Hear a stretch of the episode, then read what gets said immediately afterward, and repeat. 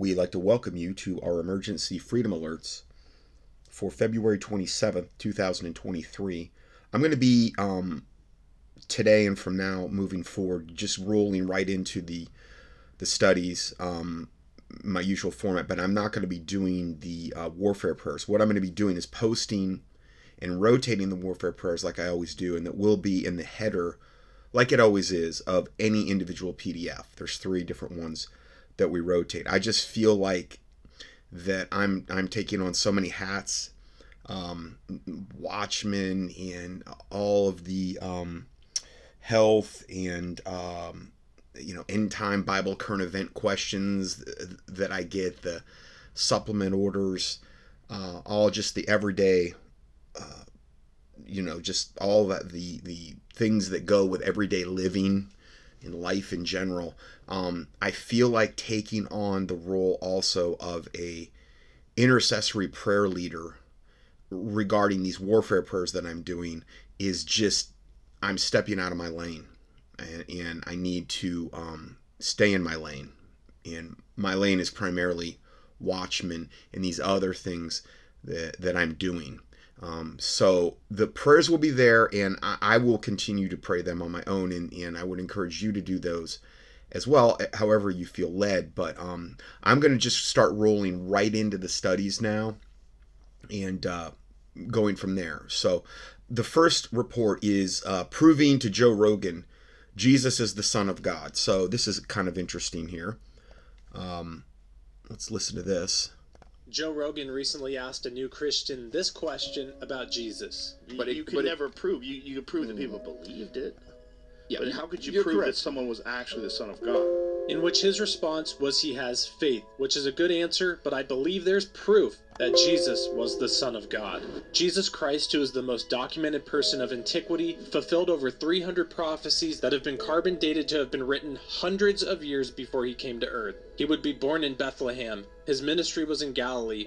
He would be rejected by Jews and Gentiles. Now he's showing all the Bible verses where it's saying this happened. I mean, it's it's over 300. I have a document um, that I'll talk about after this little clip's over betrayed for 30 pieces of silver, died the death of crucifixion, and he would rise again three days later. Some of these prophecies, like his ministry would mainly be in Galilee, are written 600 years before he even came to earth in the book of Isaiah. The proven prophecies of the life of Jesus Christ that he fulfilled over 300, written hundreds of years before he even came to earth, proves his divinity and that he's the Son of God. Joe Rogan recently asked a new Okay, so those are those are these little YouTube shorts. So uh, they're they're very very short. The evidence regarding Jesus Christ is that he is a historical fact is so overwhelming, so for anybody with eyes to see, ears to hear, and hearts to receive, it's just so irrefutable. And I've got a, um, and I, have covered this before in different studies. Probably, if you can, Jesus Christ, the law of probability.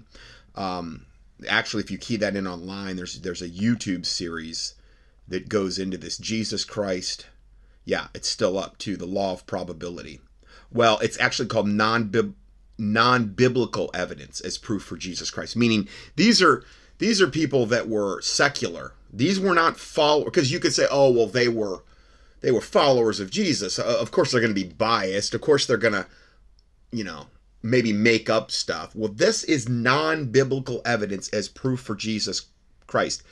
You can just key that in. Actually, what I'll do is I'll post the um, the series of these videos uh, at the start of this, uh, right after the where, where, the PDF starts. It'll be it'll be Jesus Christ and the Law of Probability. Now, I'm not going into that today. There's another video I'll post called "Ancient Chinese Writings Prove Jesus," and then there's um, this one after only 48 different prophecies that Jesus fulfilled, even though he could have used 456 prophecies in the Old Testament that Jesus fulfilled. Professor Emeritus of Science at Westmont College, Peter Stoner, um, has calculated the probability of one man fulfilling the prophecies made concerning Jesus Christ. And this is all uh, reference stuff here. Um, Bear in mind, these Old Testament prophecies were written by different unrelated author, authors of the Bible hundreds and hundreds of years earlier.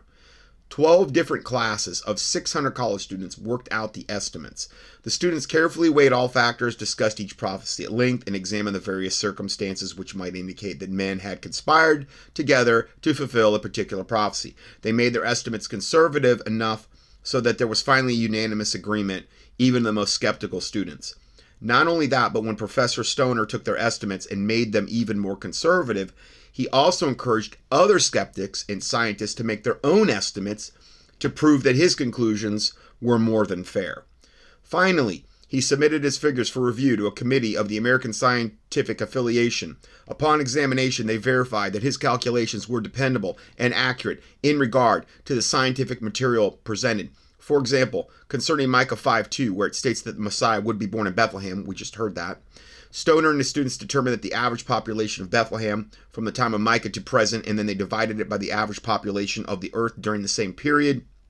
They concluded that the chance of one man being born in Bethlehem, you know, at that time was 2.8 times 10 to the fifth power, or rounded, basically, that means a 1 in 300,000 chance of just that one prophecy. And you start stacking these prophecies up, and you can quickly see how the the odds of this all being by chance are just totally 100% impossible. Just like the odds of us being here on planet Earth was just some big, uh, you know, uh, accident that happened in the Big Bang, and, and it was all it, we we all came from nothing basically, and even after the Big Bang in Earth form, we somehow emerged out of the primordial slime after lightning bolt hit it or whatever and then that developed into some kind of amoeba and that amoeba turned into a fish and then that fish turned into a frog and then the frog came on shore and then you know turned into uh, whatever a lizard and then you know into a monkey and then into piltdown man and into whatever neanderthal. It's just total insanity to believe that that all happened by chance. And this is this is just as overwhelming what we're looking at here. In the final calculation, Stoner only used 48 out of the potential 456 prophecies Jesus fulfilled from the Old Testament and arrived at an extremely conservative estimate that the prob- probability of 48 prophecies being fulfilled in one person is 10 to the 157th power. How large of a number is 10 to the 157th power? Well, 10 to the 157th power contains 157 zeros. So, like, the odds of that are 1 to 157 with 157 zeros. That that all happened by chance. Let's try to illustrate this number using electrons. Electrons are basically one of the smallest particles in the universe, okay? It's one of the things that makes up an atom, okay? An atom's pretty small. Electrons are very small objects. They're smaller than atoms. It would take 2.5 um, times 10 to the 15th power of them laid side by side to make one inch.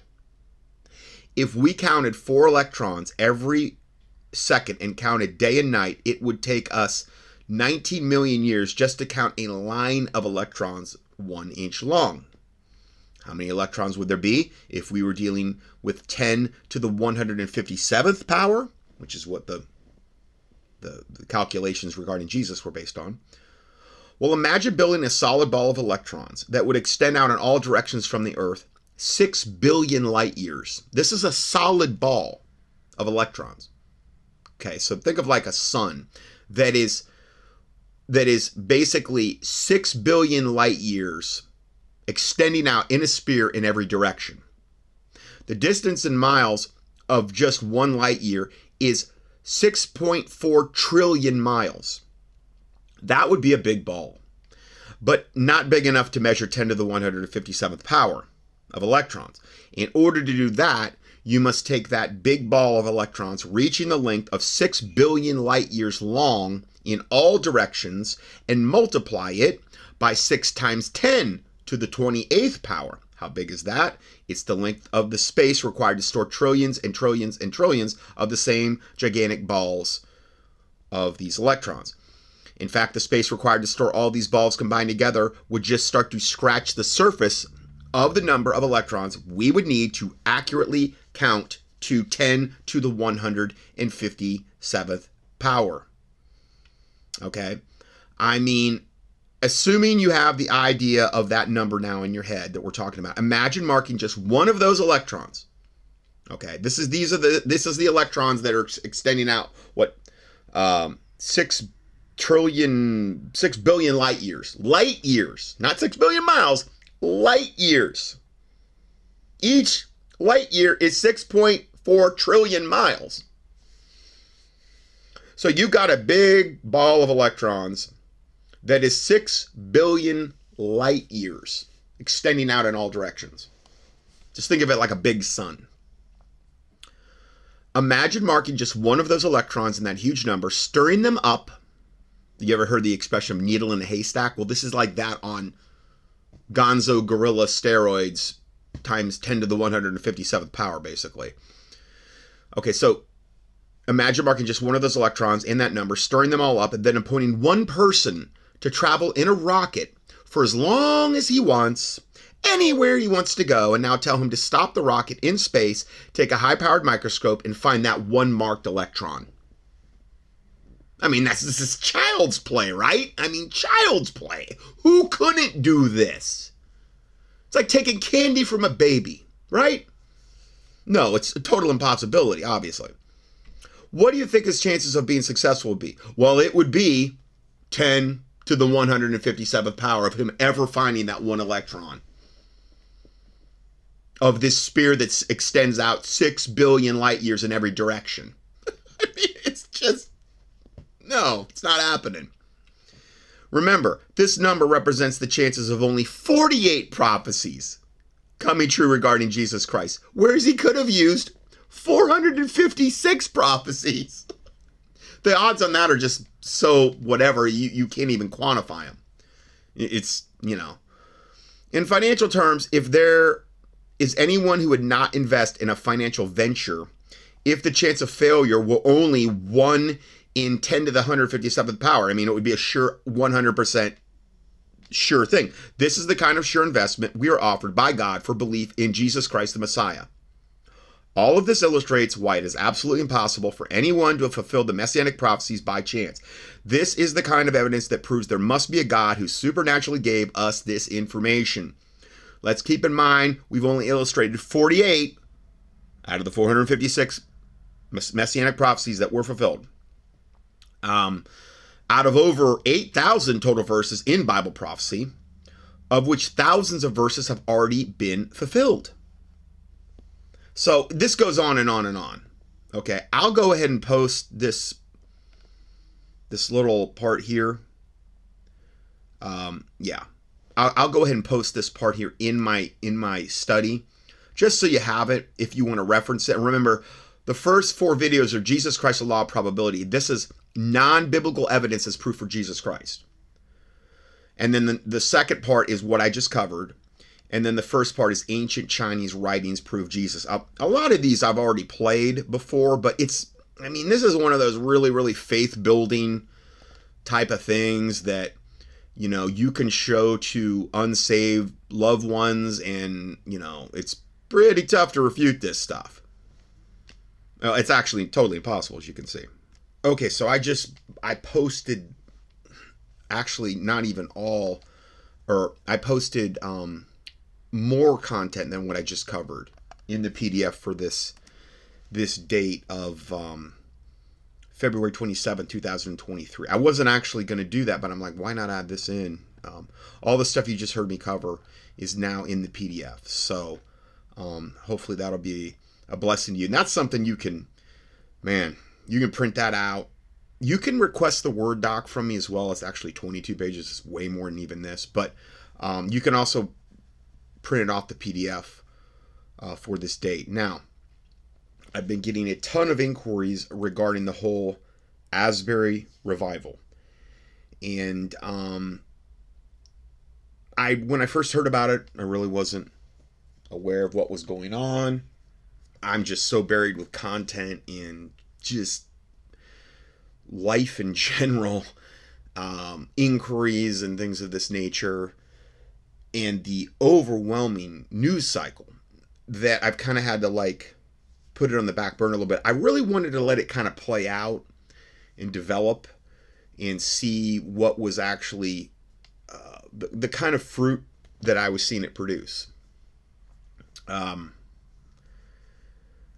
so you look at a you look at a subject like this, and um, you want to try to be objective and look at maybe if there's two sides to a matter, you want to look at both sides. Um, I am not saying that people are all having negative experiences there. I'm not saying that at all. In fact, the feedback you're getting from most of the people that are going there seems to be positive. Um, but we're in the end times. We are in the times that Jesus Christ warned about be not deceived. Now, granted, I'm sure that would apply to any time that we're in, but in particularly the end times that we're in and moving into. And then, if it were possible, they would deceive the very elect. And the Bible is very clear that a little leaven, meaning bad doctrine, beware of the Pharisees, beware of the leaven of the Pharisees and Sadducees that Jesus told his disciples, which is their doctrine. A little leaven, meaning a little yeast, it only takes a little bit of yeast to make the whole lump of dough rise. And basically, in that regard, it's it's like it takes a little bit of yeast in a negative connotation to corrupt the whole lump of yeast. Now I understand if you're baking bread, that's you know, he's using it as an example. If you're baking bread, you have to have it. Well, I guess unless it's unleavened. Um, anyway, so that was really how I'm looking. I'm looking at that this from a standpoint of where does this end up? Not so much, okay, in the moment I had this particular experience with God and these types of things. I'm not saying God can't use things like this. I went to the Brownsville revival. I came out of the most hardcore charismania you could imagine. The Brownsville revival, where you Rodney Howard-Browne was, I think, made famous on that. He claimed he was the Holy Ghost bartender.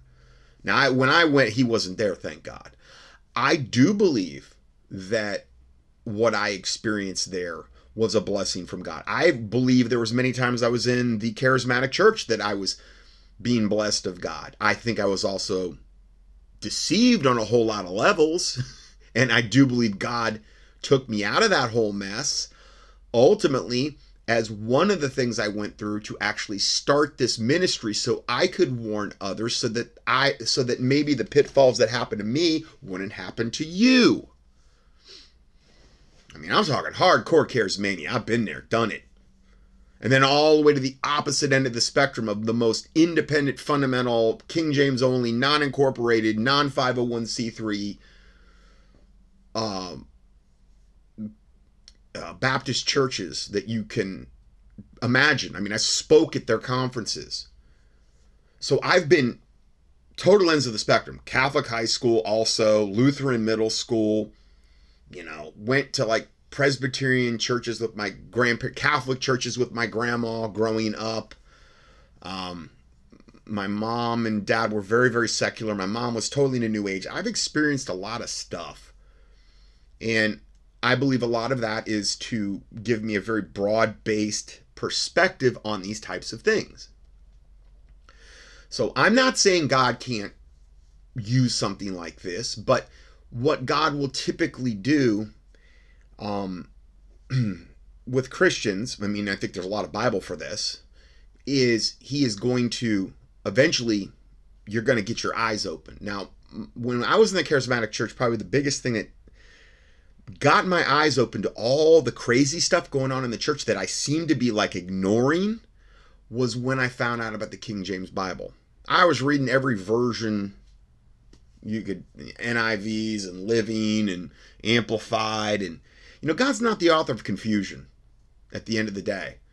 He's just not. He's not going to have you reading you know all these different translations that may seem to well, NIV has 64,098 less words and on its translation committee had a rabid lesbian named Virginia Mollenkott. That was one of the translators who was like into Mother Gaia worship. Not, not, not really the best, you know, endorsement there. And translated um, all the, the other Bible versions other than the King James, virtually all of them were from their they were spawned from the 1881 revised version from two uh, translators named Westcott and Hort, who were occultists. They were mediums. They participated in seance, seances. They were good buddies with um, Charles Darwin. And the revised version was translated from two corrupt Catholic manuscripts, the Sinaiticus and the Vaticanus.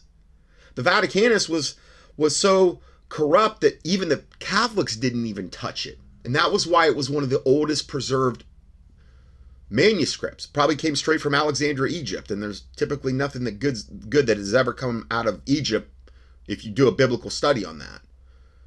That was why it was the oldest. That was why it was most preserved. Something that's used a lot will get normally you won't find really old editions of that because they used them up. The Sinaiticus was literally found in a trash can at the base of a really weird, freaky monastery at the base of Mount Sinai. That's why they call it the Sinaiticus version. You should see the, the pictures of that monastery.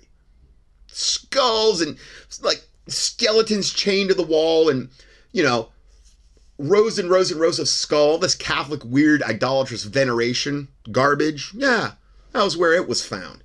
And they took the Sinaiticus and the Vaticanus, these two occultists, and they made they gave us the wonderful revised version, which essentially spawned virtually all the other versions that are we have today. American Standard Version, NIV, I mean, you pretty much name it.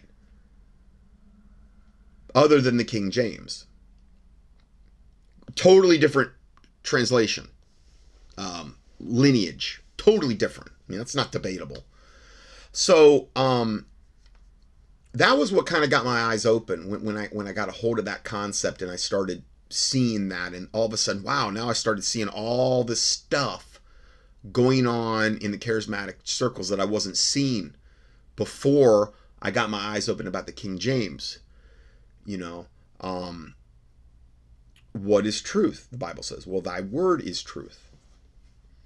And so I was reading Bibles that were leavened and corrupted and had tons of words missing. You know, NIV takes whole verses out and stuff.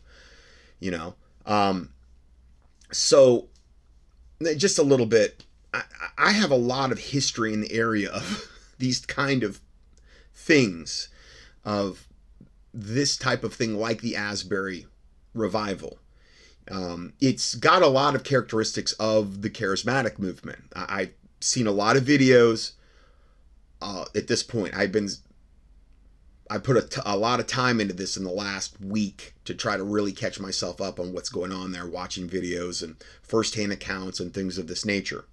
So this this is from my listener um, in the Atlanta area, Eric, eh, who's also like a street preacher down there, and it's the Asbury Revival, Roman Catholicism, Jesus Revolution, Lonnie Frisbee, Greg Laurie, Rick Warren, and the Collegiate Day of Prayer Exposed.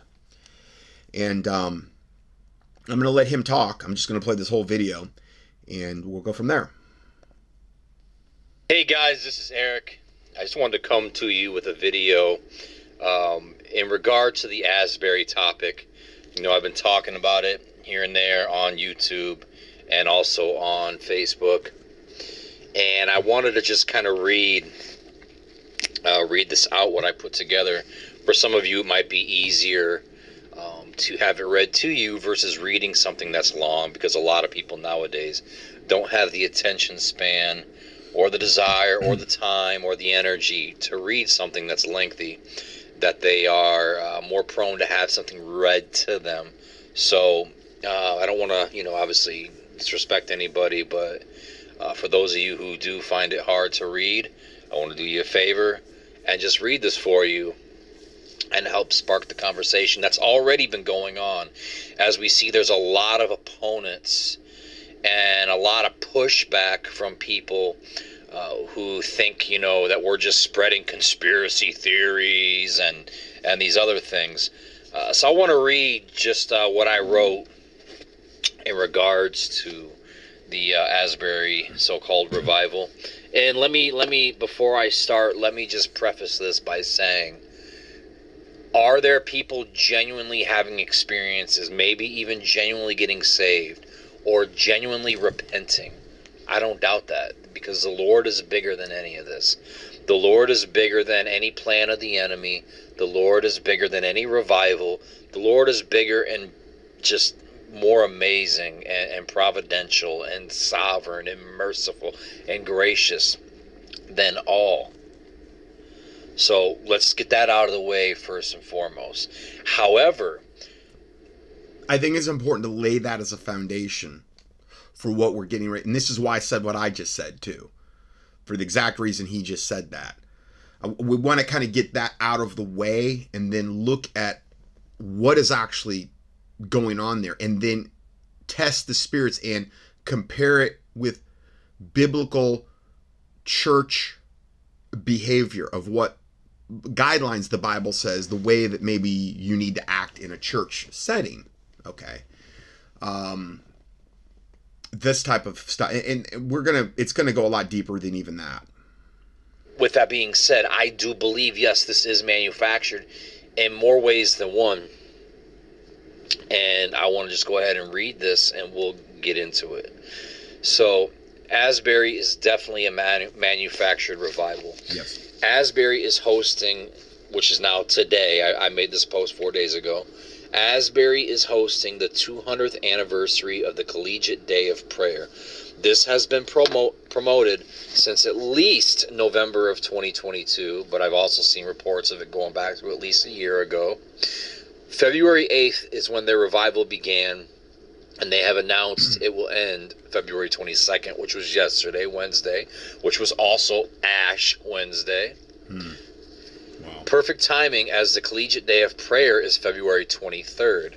February 24th. Ash Wednesday is on their whole Catholic celebratory calendar, you know, and like Mardi Gras on there. I mean, that's as evil as you can possibly get. And Lent I mean, all of these things I have exposed. Now, again, you could say, "Oh, that's just a coincidence." I'm just saying it's just not the greatest timing, if you ask me, for regarding this whole thing. Birth is Greg Laurie's. Look at that. Got a typo there. It says gs there. I'm gonna have to fix that typo. Matter of fact, I could probably fix it. Mm, I can't fix it right now. But February 24th is Greg Laurie's Jesus Revolution movie, and that comes out. Um, uh, see, I got a couple typos here.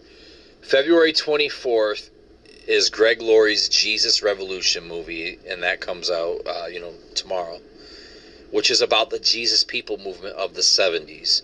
Like, you know, and the, this movement was headed by Lonnie Frisbee. Um, also, you know, Chuck Smith of Calvary Chapel, Greg Laurie, he was a part of this movement as well. Um, so this movement was headed by Lonnie Frisbee, a known sodomite who died of AIDS March 12th, 1993. Right. Yeah. And we'll get back to that. Yeah, and I'm going to get back to that heavily as well. I mean, the Bible says in Psalm 11, verse 3 if the foundations be destroyed, what can the righteous do? Well, what we're trying what he's trying to establish here is there's a lot of things going on that are being cross promoted and a lot of it goes back to this Jesus movement that just so happened to appear in this uh, Jesus Revolution movie that just happened that just came out and it seems to heavily tie into what they're doing at Asbury. Now I'm going to get into that further and I think he is as well that date is important.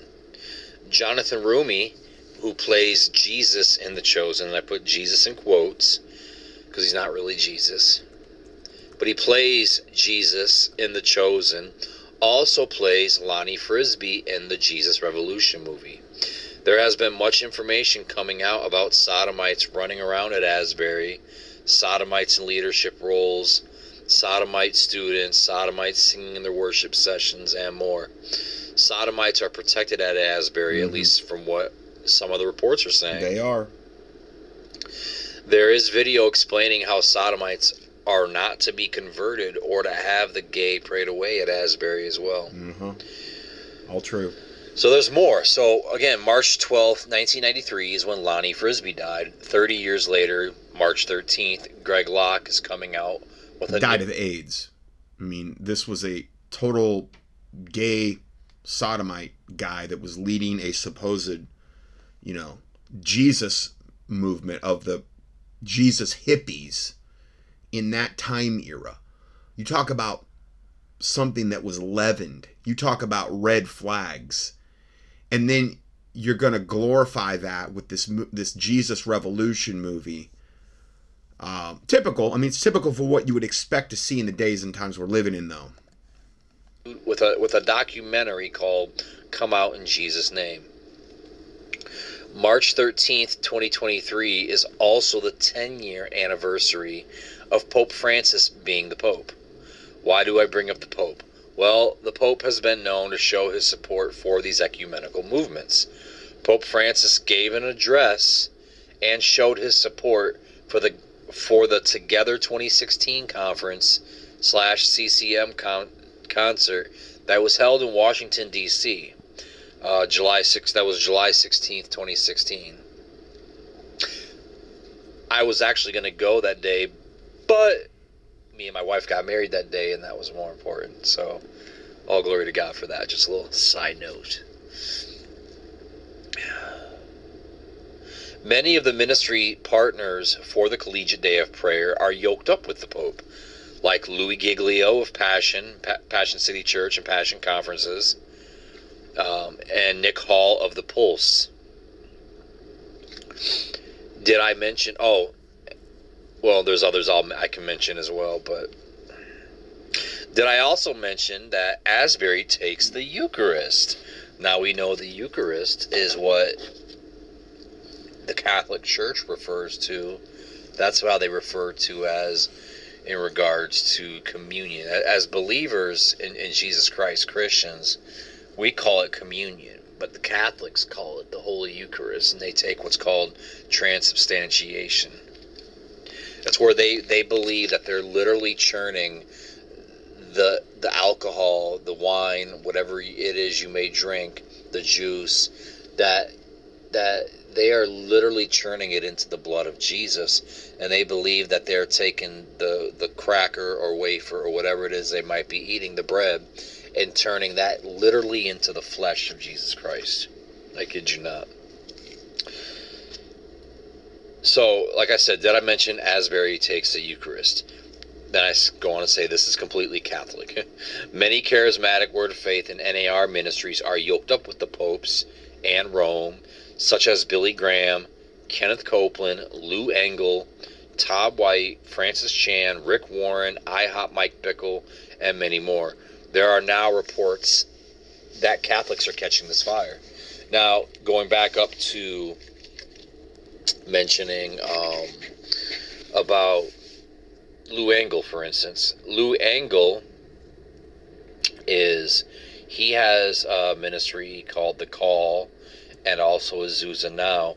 Lou Engle, they're one of the ministry partners for this Collegiate Day of Prayer, and not only that, um, he has given video and spoken about it in times past. Francis Chan, Rick Warren, Mike Bickle, they all are also guest speakers today for this 200th anniversary of the Collegiate Day of Prayer. Things to consider. There's video of Lou Engle out there kissing Catholics' feet.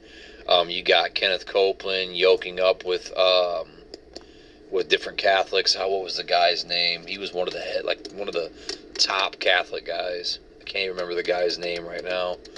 Um, but the, the proof is out there. I mean, I could do a video. I might do a video, Lord willing, where I just show you all the proof because some sometimes some people are lazy and they're not going to take your word for it. I don't expect people to take my word for it. But if I'm saying these things, why does it always have to be my responsibility to show you everything? It should be your responsibility if you really care to know the truth to look into these matters for yourself. You can look up you know, uh, posts and videos about Kenneth Copeland yoking up with the Catholics. You know, Todd White, and you know, he's Kenneth Copeland is his spiritual daddy. You know, Mike Bickle, Lou Engle, Francis Chan yoking up with Catholics. I mean, come on.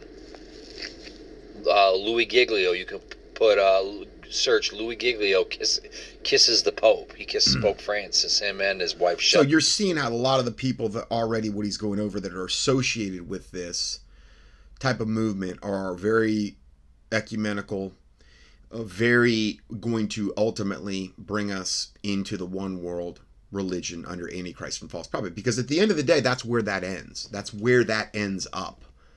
And this is why I was saying with Asbury, um, I'm looking at big picture. Where does this all end up? Where does this type of yoking up all together and all this cross pollination with different pastors coming in who have very, very um, red flag associations and endorsing this, where does that all end? Well, I think it's just one more brick and bringing us to that one world religion under, Antichrist and false prophet. And, th- and this is how you get there. It's death by a thousand cuts. It's just like when I was in the charismatic church and I was leading a uh, Thursday night Bible study. I was basically a novice Christian, but I had a lot of zeal, and they identified that. Plus, I had doctor by my name, even though it wasn't any theological thing. Um, anyway, I had a Thursday night Bible study, and um, it was we it was a lot of people. I mean, it was it was a good amount of people, and um, there was a guy that showed up every Thursday night. He was a charismatic Catholic. If you've never heard of that, and they were Catholics that prayed in tongues that were like part Pentecostal, part Catholic. I never even knew that existed, but this is a, this is a big this is going to be one of the main branches that has already yoked up with Catholicism. You've got the orthodox religions, they're already basically there. You know, I mean, they're, they're just a different flavor of Catholicism, the ones that essentially came out of the Catholic Church, you know, um, where they would, the Catholic Church would refer to them as Protestants because they were protesting, you know, the whole thing with Martin, um, Luther and everything. So when that when that all started, a lot of these different denominations that came out of that. Um, so there's a lot of things that are, have already been set in place, and this was in this was in the late uh, late late 90s that I would have been leading that uh, Bible study Thursday night Bible study back in Fort Myers, Florida, and um, that the, the the he was very receptive to everything that I said, but the moment I brought up anything questioning the Catholic Church, because even then I knew the Catholic Church was, you know, mega, mega red flags. He was gone. He didn't want to hear nothing about nothing if, it, if there was anything derogatory. Like I said, those Catholic demons are really powerful and um, they will either get in your face or bare their fangs real quick or they won't have anything to do with you. And he was gone. It didn't take a whole lot. And i thought i'd kind of built a rapport with him up to that point but no but that is a main one of the main ways you're going to see like i guess you would say some type of vestige of mainstream christianity yoking up overtly with the catholic church is through the charismatic catholics um anyway let's go ahead further We went over to Rome, went over to the Vatican, we're kissing the Pope. I mean, come on, the, the proof is out there. All you have to do is look, use your mind, use your brain a little bit, and just type in Kenneth Copeland, Catholics. I mean, is, is Oh, it really that? I'm sorry. Oh, you've heard me cover the Kenneth Copeland and so many of these people he's talking about that they are yoking up totally overtly with the Catholics, and they- particularly the Pentecostals. um, charismatics, which is just more really more hardcore. I guess they would call it a little more hardcore version of Pentecostals, um, more radical, I would say. So much of that has already went on. So much of that whole dominionism crowd and the televangelist TBN people have already totally yoked up with the Pope and the Catholic Church. It's it's not it's not anything that's a mystery. I've reported on it over and over again in this ministry uh, in the last 18 years. It's actually been 18 years because I believe it was 2005 it started. So um, it's hard to believe it's been 18 years, but yeah. I'm not trying to be a jerk right now. I'm really not. But is it really that difficult? Like people really want you to spoon feed them everything instead of being Bereans and doing their own due diligence. I've had to do my own due diligence on a lot of this. But it's there.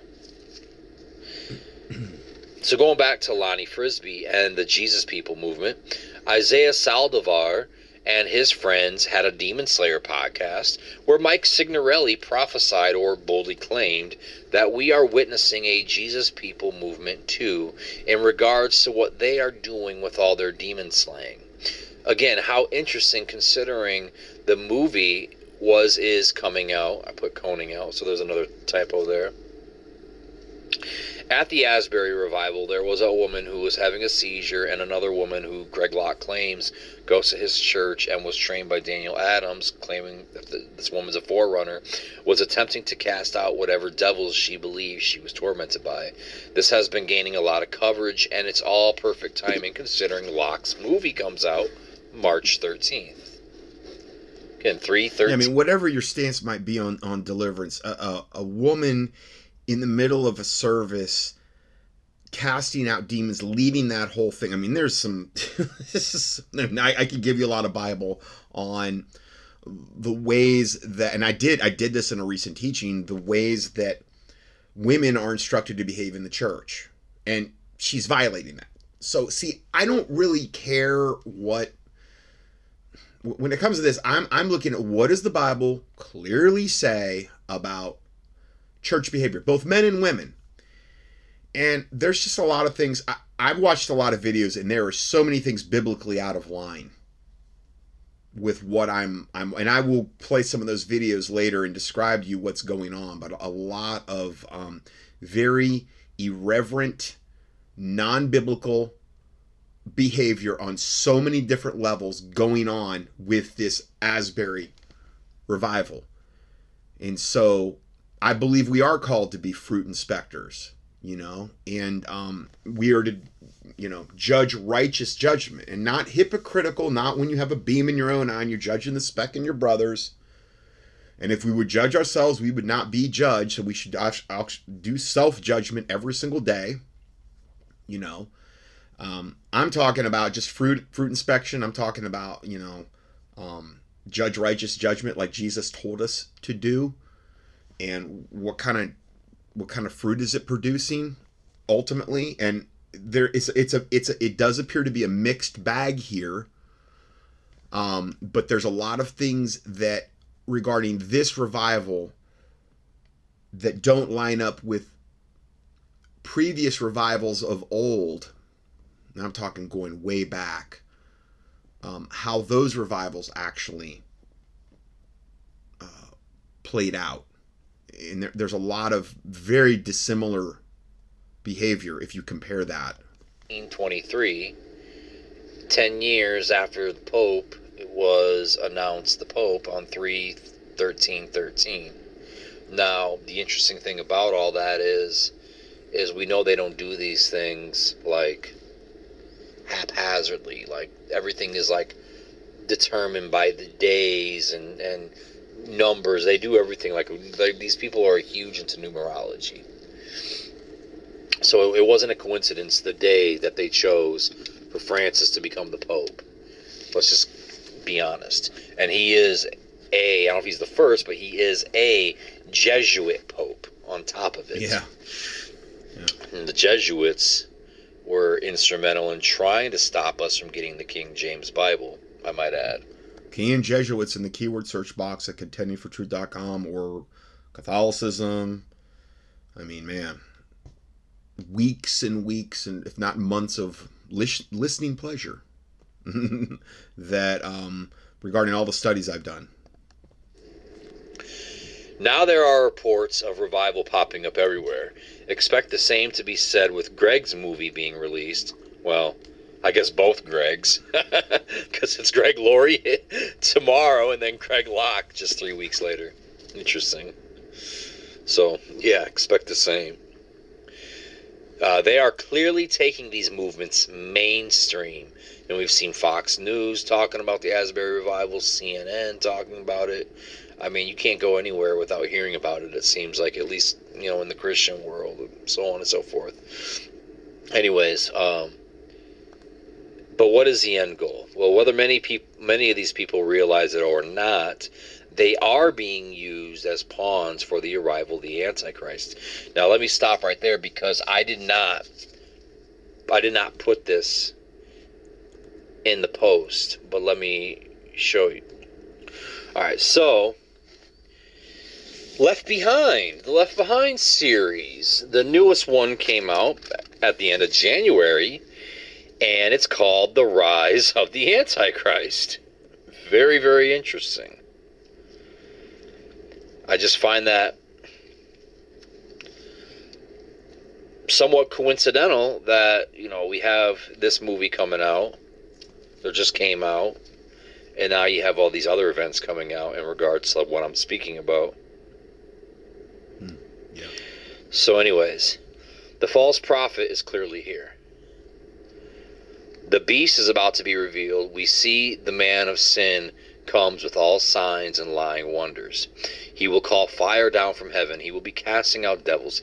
Jesus tells us that someone prophesying, casting out devils, and doing wonderful works in his name will still go to hell if they were never intimate with him.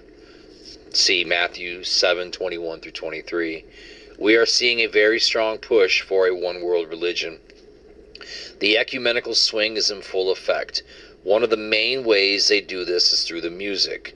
Greg Laurie admitted last night, now this would have been last Friday, because I made this post Saturday. But last Friday, Greg Laurie admitted that during the Jesus People movement is what birthed CCM, or contemporary Christian music. It's true. The Jesus People movement, which were the hippie freak Jesus people, hippie. I mean, we're talking hippies. We are talking drugged out hippies that were smoking copious amounts of pot, doing LSD, and only God knows what else. I'm going to play a video later from the late, it looks like the late 1960s of David Wilkerson interviewing four of these guys.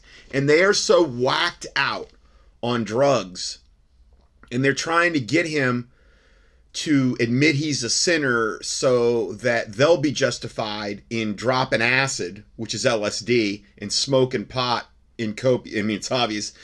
They're burnouts. I mean, you know, listen, I've been around a lot of my friends in the past when I was, before I was saved, were smoking pot several times per day. One of my roommates in college, no, actually, two of my roommates in college. I mean, it was like, you know, multiple, multiple times per day. And I mean, you know, listen, I've done studies on regarding like medical marijuana uses regarding cancer treatments and seizure treatments and things of this nature. This is not what I'm talking about. This is talking about people that are just doing it to escape reality, to doing it to get high, doing it to be in a mind altered state. There is no Bible for that. We're taught to be sober. Okay? And when you're in that state, you're not in really a sober state. I just I don't understand it because I like really value my energy. And when I've done that stuff in the past, I mean, all it does is tank me and, and I feel so out of it. And I'm not, I'm not talking lately, I'm talking, you know, when I grew up, my parents had a duffel bag of pot in their, in, I mean, a, a small duffel bag of pot in their closet. I mean, you know, that's how I grew up. Every Friday night, the door would close, and I mean, you'd smell it all through the house, even though they had the door closed, and, and you'd smell it wafting out from under the door. And, and I mean, they were they were partiers.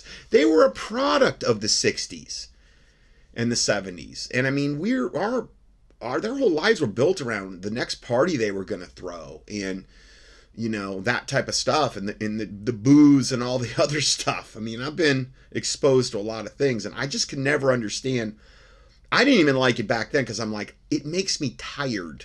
I don't want to be tired. I want to have energy to get stuff done. And I understand it. Some people use it because whatever, they're this or they're that. I just I don't see Bible for using it for that reasons. I think there's there's um, alternative supplemental things you can do um, that that can help you with stress you know number one support your adrenals. Um, there's a lot of things that that you can do where you don't actually have to do that. Well anyway that has that heavily weighs into this whole jesus hippie movement thing from the 70s which is what this revolution movie is really all about. It's it's about that. I mean the, the, the chief guy is a long haired and the bible says it's a, it is and it says this in the New Testament, that doesn't nature therefore itself teacheth you that it is a shame for a man to have long hair. Having long hair as a man is, biblically speaking, a shame. The hippies from the Jesus movement didn't care about any of that stuff. That was irrelevant to them. You know, they were still that if it feels good, do it, but we're we're all following Jesus we're still following Jesus. He's whatever. They had their own version of the gospel. Okay? They had their own twisted version. Just like Catholics have their own twisted version of the gospel. Just like Jehovah Witnesses, just like Mormons, just like Seventh-day Adventists or any other pseudo-Christian cult. There is a way which seemeth right unto a man, but the end thereof are the ways of death. Hey man, it feels right. You know, man, come on, don't rain on my parade. What do you think? You're perfect? Have you ever sinned? Because you're going to hear that over and over in this video clip that I ever played. The Bible says if we say we have no sin, we're we're deceived, and the truth is not in us. First John chapter one. So the Bible says the thought of foolishness is sin. Okay, sin is also defined as just missing the mark. So we're we're all sinning every day. Not I'm not saying that we're all constantly sinning every day and that's what we should strive for. But it's tough living in the world that we live in, especially nowadays with all the infuriating stuff going on. Um, you know, the Bible says be angry and sin not, and that's a tough one. That's a tough one to do. Uh, I mean, Paul said, Oh, what a wretch of a man that I am. Who should deliver me from the body of this death? The things that I shouldn't do, that I do, and the things that I should do, that I don't do. I, am paraphrasing a little bit there, but Paul said that, probably the greatest apostle ever.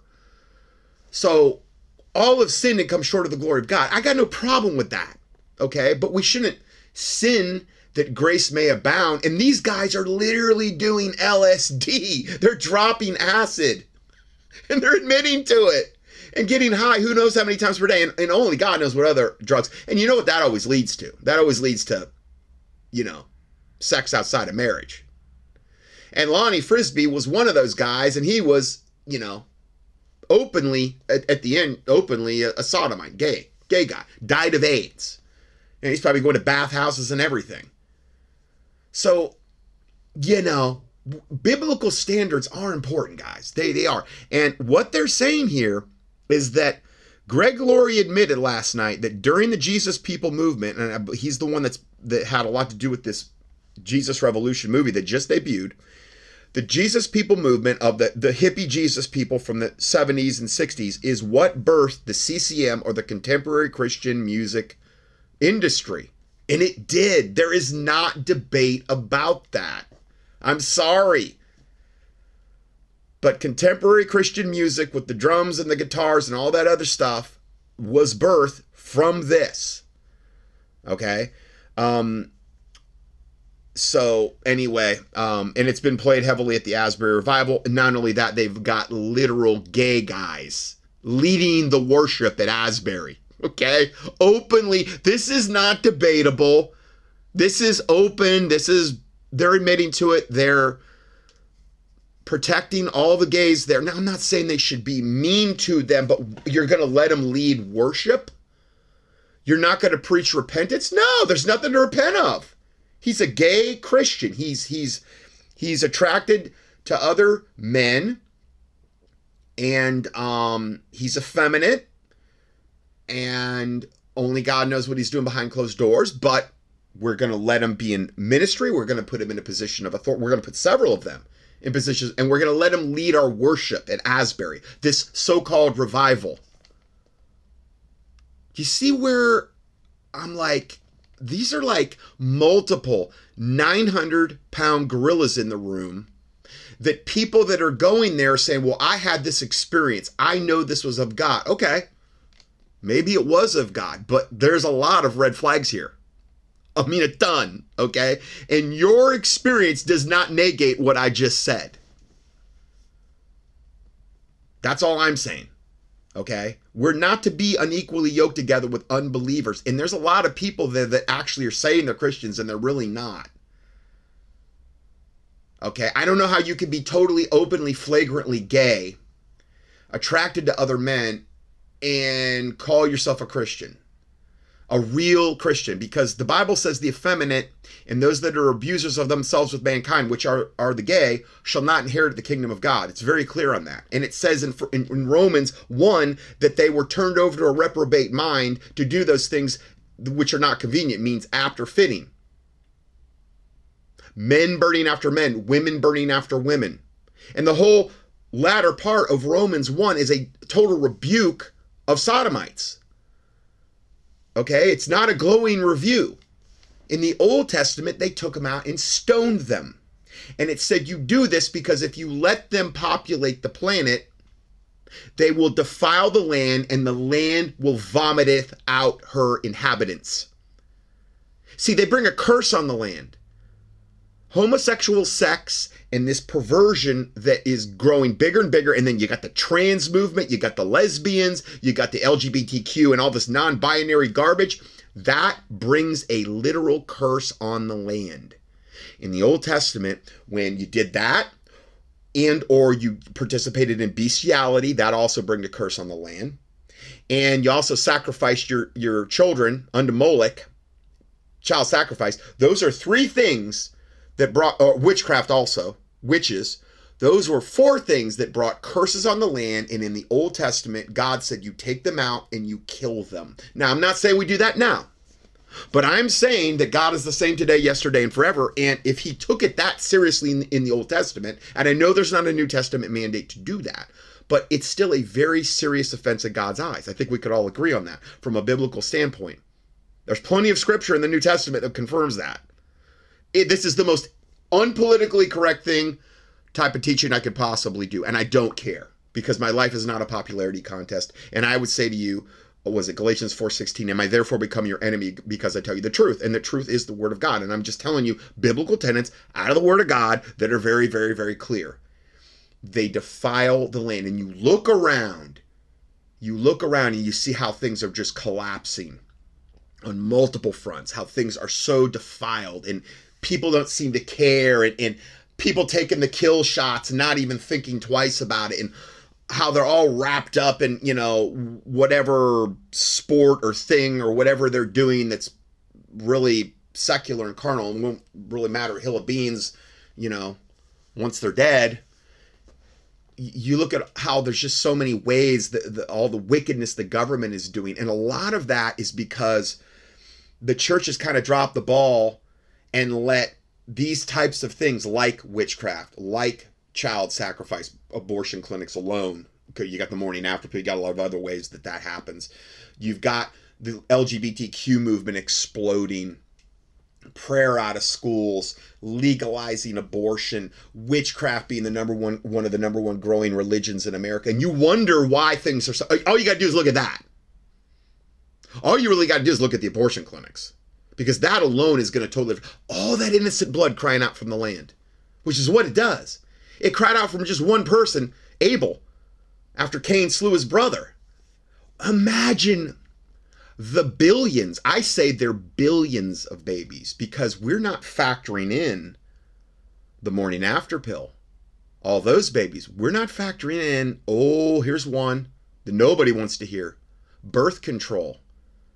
I don't mean condoms. I'm talking about hormonal based birth control that women take can be abortifactive in nature. Can be. It's one of the mechanisms of use.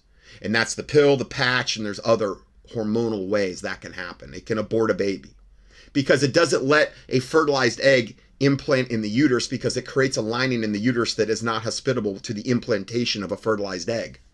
IUDs can do that as well. Those are totally wicked IUDs. That's literally getting a witchcraft device put in your body. That's been well known. My mom got one of those, and guess what she died from in the end?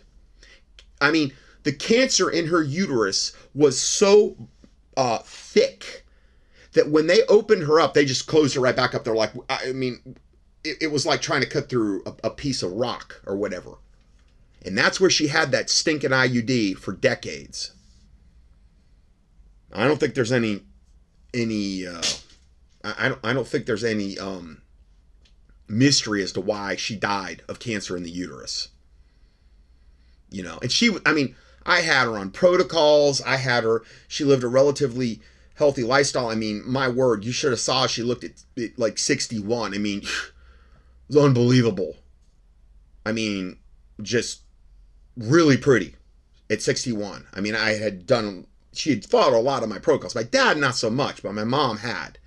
And I think that um, kind of good genetics run in our family in that regard, but it didn't prevent her from dying, you know, not a fun death. And I was able to lead her to the Lord, praise God. But that's probably what it took to get, just like my dad, having that heart attack. And if you haven't heard those testimonies, go in, key in um, passing you probably find my mom's passing and my dad's passing. I did that was back in like you know 2008 and 2010 because they both they both died pretty close together. Anyway, um, I just wanted to throw that in when it, when it came to this subject. I was probably going to cover that later, but now I won't have to really re- recover that. The music was birthed with the spirit of sodomy because again, Lonnie Frisbee, the main guy from that movement was a sodomite.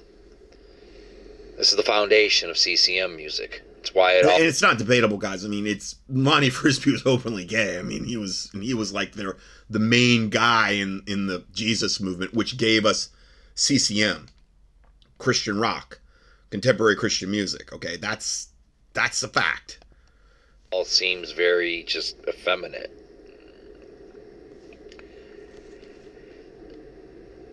CCM has been has been playing. I'm sorry.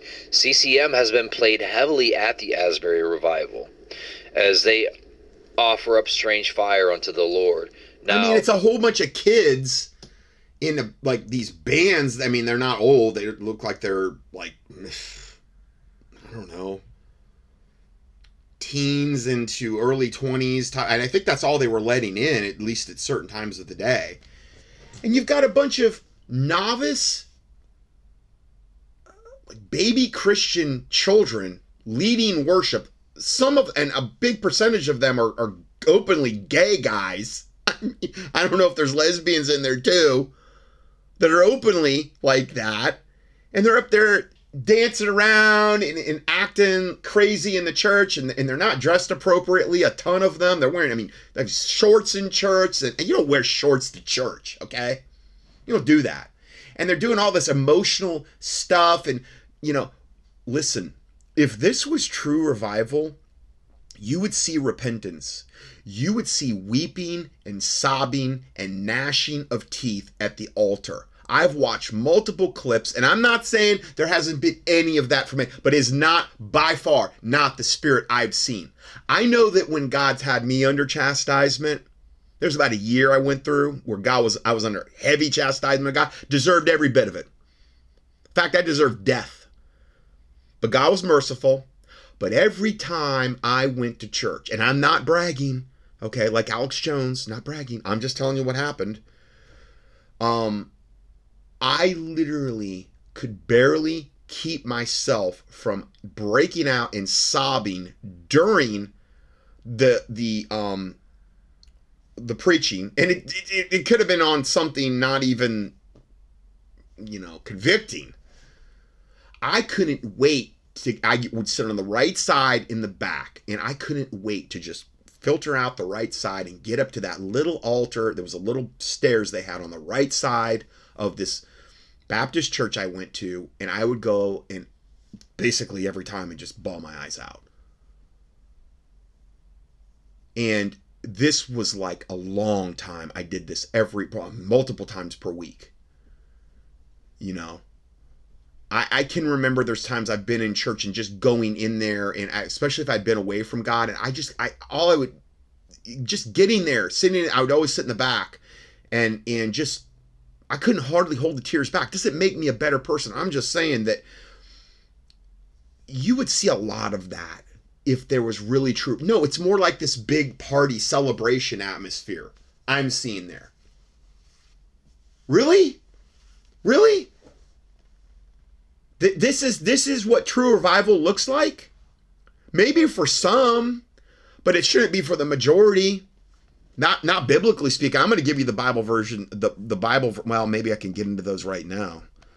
I mean, these are just some. These aren't these aren't this isn't like all of them but I'll give you some of the Bible verses regarding um, uh, this particular subject. Okay, now regarding what I just said, I'll just get into this while, while I'm at it. I won't have to cover it later. Biblical, personal, and church behavior impurity. 1 Corinthians 14:33 For God is not the author of confusion, but of peace, as in all the churches of the saints. Okay? Confusion meaning you you're looking at this environment on these multiple videos I've watched and I see a lot of confusion, I see a lot of partying, I see a lot of you know, dancing, I see a lot of unbiblical behavior, I see a lot of unbiblical dress. I see a whole bunch of novices leading the church. I see gay guys leading the worship services. Overtly gay guys. God's not the author of confusion. The Bible also says regarding, you know, the way that you act in church, 1 Corinthians 14 40, let all things be done decently and in order.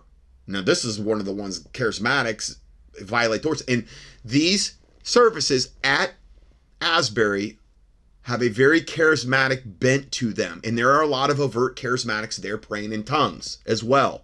That's also a fact. Now it may not be 24/7, but it is happening. First-hand accounts. I've I've seen the people. I'm going to play some of them. The Bible's very clear. I just did a teaching on this, just key in tongues. On regardless of what you believe about tongues, if you're if it's going to happen in the church, it has to happen in a biblical manner let one person pray in tongues and two or three interpret. That's not going on. And it never went on in Pentecostal or charismatic churches that I saw. Well, I would say there was a couple, maybe one Pentecostal church I went to where they kind of tried to adhere to that. Okay. Um, but charismatic, and as anything goes, everybody's praying in tongues. Do you realize that's one of the main reasons witches love charismatic churches because they pray in demonic tongues and they could go in there and pray in demonic tongues and curse everybody in there and no and everybody think they're oh wow these they're really spiritual that's why charismatic churches are some of the most infiltrated so um it's it's things that are not being done decently and in order um also the bible says be afflicted and mourn and weep let your laughter be turned to mourning and your joy to heaviness. If there was ever a time in, in world history where we should be afflicted and mourn and weep, is it because we're so good now? Being the, the Laodicean Revelation 3 church that's neither hot nor cold but lukewarm, but thinks it's in need of nothing. And that's evidenced by a lot of the way people behave in churches, especially the big mega churches like Joel Osteen. Oh, I'm I'm good. I'm but in God's eyes, you're blind, wretched, weak, naked before God. That's the Laodicean church that age that we're in right now. It's very clear. We're also in the Second Thessalonians chapter two um, phase where there will be a falling away, an apostasy, which is the following ways from the Greek word apostas- apostia, and then that wicked will be revealed regarding the end times. The wicked capital capital W. Okay. The falling away of the church is in full swing. If there was ever a time for the church to be afflicted and mourn and weep, and let your laughter be turned to mourning and your joy to heaviness, it would be now. I don't see a whole lot of that in any of the clips that I saw. I'm not saying it may not be occurring individually in some of the people there, but as a whole, it sure is not occurring. And you look at revivals of old, and that's what happens. Okay. 1 Timothy 3:15 that thou mayest know how thou oughtest to behave thyself in the house of God. See, they're not doing that. Where they're not behaving themselves in a biblical manner, which is the church of the living God and the pillar and ground of the truth. More on mourning and chastening. Ecclesiastes 7 2 through 6. It is better to go to the house of mourning, meaning you're, you're mourning something, like you mourn for your a loss of something, than to go to the house of feasting. For that is the end of all men, and the living will lay it to his heart. Meaning, if you go to a funeral, you're gonna you're gonna comprehend you're gonna think on the things that tend to think on the tend to think on things that are really of real importance. Okay, that's why it says it's better to go to the house of mourning. Let's just say a, a funeral, for example. Sorrow is better than laughter, for by the sadness of the countenance the heart is made better. The heart of the wise is in the house of mourning, but the heart of fools is in the house of myrrh. And when I look at myrrhs like this frivolity and celebration and carnality, and when I look at so many of these clips with all these teenagers or whatever they are, and super young people, not even being supervised by by any kind of godly I don't see one godly man in the pulpit so far. That was another thing one of the guys says. Where's all the where's the male preacher pastoral headship? I mean, they're ordaining women at Asbury College, just so you know, guys. They're letting open gays come in and be a part of their college. So, in other words, they're giving them a pat on the head and saying, You're fine with God. No, they're not. No, they're not. They're in big trouble with God. And they need to get saved. But they're not telling them that. Why? Because they're lukewarm, because they want to be politically correct, because they would rather go with the flow. I'm telling you, it's not good what's going on there. I mean, as in general, as a college, it's not good. It is better to hear the rebuke of the wise than for a man to hear the song of fools. For as the crackling of thorns under a pot, so is laughter of the fool. This is also vanity. James 4 8 through 10 Draw nigh to God, and he will draw nigh to you. Cleanse yourselves, ye sinners, and purify your hearts, ye double minded. Be afflicted, and mourn, and weep. Let your laughter be turned to mourning, and let your joy to heaviness.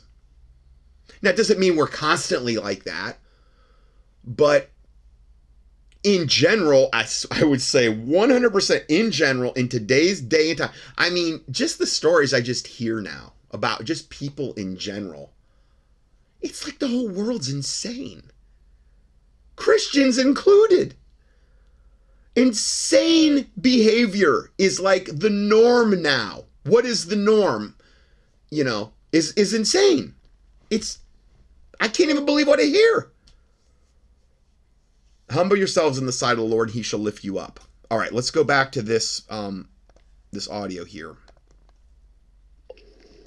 Some of the CCM that I've heard played is Maverick City, Hillsong, Bethel, Jesus Culture, uh, possibly Elevation as well. Uh, don't quote me on that one, but that, that's just a few names. Something to consider. Again, what is the spirit of the Lord going to lead you to sing these songs by these heretics? I mean, at that point, you might as well just sing songs by the Beatles, by Madonna. Well, they uh, do that in a lot of churches. Nas X, you know, why not? Yeah, Little Nas. Yeah, the, I've done several teachings on that devil. So CCM shows are always extremely ecumenical. They are. I've, I've preached at so many. They're extremely ecumenical. The conferences, the concerts, they're all ecumenical. Mm-hmm. Aside This is how they get people in the churches that are unsaved. They're like, yeah, that that band's just like my other band. They're just kind of singing better lyrics now. And but it's the same, it's so much the same as maybe what they're listening to on the radio and it's like, you know, that's one of the ways that they're drawn into these types of churches. maybe like conferences like the G3 conference, which is like mainly just Calvin, like Reformed Calvinist Baptist. Um, you'll have professing Christians of all denominations, including Catholics, at these shows supposedly worshiping the Lord. If it's not obvious by now as to what's going on, I'd say the Lord may be giving some of you over to a strong delusion so that you will believe a lie. 2 Corinthians 6:14 through 18. Being Now, this isn't a rebuke like of you and I. This are these are for pe- he posted this, and this is for people that are just going to be, you know, totally resistant. No matter what you say, they're not going to listen to you. Their minds made up. Don't confuse them with the facts, type of thing. And again, remember the preface that he and I both made at the beginning of this audio regarding this. unequally, unequally yoked together with unbelievers. For what fellowship hath righteousness with unrighteousness? And what communion hath light with darkness? And what concord hath Christ with Belial? Or what part hath he that believeth with an infidel? And what agreement hath the temple of God with idols? For ye are the temple of the living God. As God has said, I will dwell in them and walk in them, and I will be their God, and they shall be my people. Wherefore come out from among them, and be ye separate, saith the Lord, and touch not the unclean thing, and I will receive you, and will be a father unto you, and ye shall be my sons and daughters, saith the Lord Almighty. Friends, we are getting ready to head into a deep dive of demonic deception, posing as the Christian faith, and one of the main ways they are going to pull this off is through deliverance ministries, quote unquote deliverance ministries. Jesus told us there would be those doing this who are not his children. Everything that glitters is not gold. It's time to prepare yourselves for great tribulation. the Bible verse about when they go before the Lord and they said, But Lord, Lord, we've cast out demons in your name. And he says, Department for me, I never knew you. That's one of the most dicey, dicey, dicey areas. I know I've talked about deliverance before, but as far as deliverance ministries go, I don't know where to refer anybody. I just don't.